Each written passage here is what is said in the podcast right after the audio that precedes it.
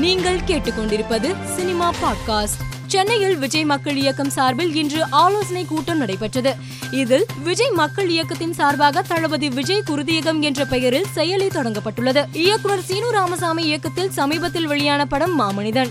இப்படம் விமர்சன ரீதியாகவும் வசூல் ரீதியாகவும் நல்ல வரவேற்பை பெற்றது. மாமனிதன் திரைப்படத்தை பார்த்த திரைப்பிரபலங்கள் பலர் இயக்குனர் சீனு ராமசாமியை பாராட்டியுள்ளனர். இந்நிலையில் இப்படம் விரைவில் நடிகர் அல்லு அர்ஜுனின் ஆஹா ஓடிடி தளத்தில் வெளியாக உள்ளது. பார்த்திபன் இயக்கத்தில் உருவாகியுள்ள திரைப்படம் இரவு நிழல். இப்படத்திற்கு ஏ ஆர் ரஹ்மான் இசையமைத்துள்ளார்.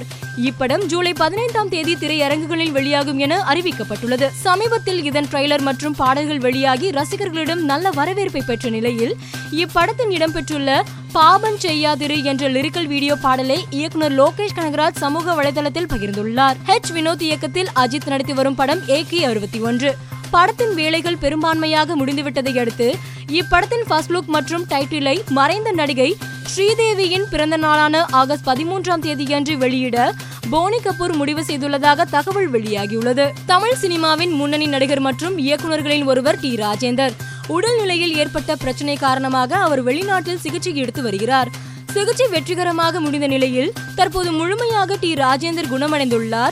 மருத்துவர்கள் அவர் ஓய்வெடுக்க வேண்டும் என அறிவுறுத்தியதால் வெளிநாட்டிலே ஒரு மாத காலம் தங்கலாம் என குடும்பத்தினர் முடிவெடுத்துள்ளனர். மேலும் செய்திகளுக்கு மாலை மலர் பாட்காஸ்டை பாருங்கள்.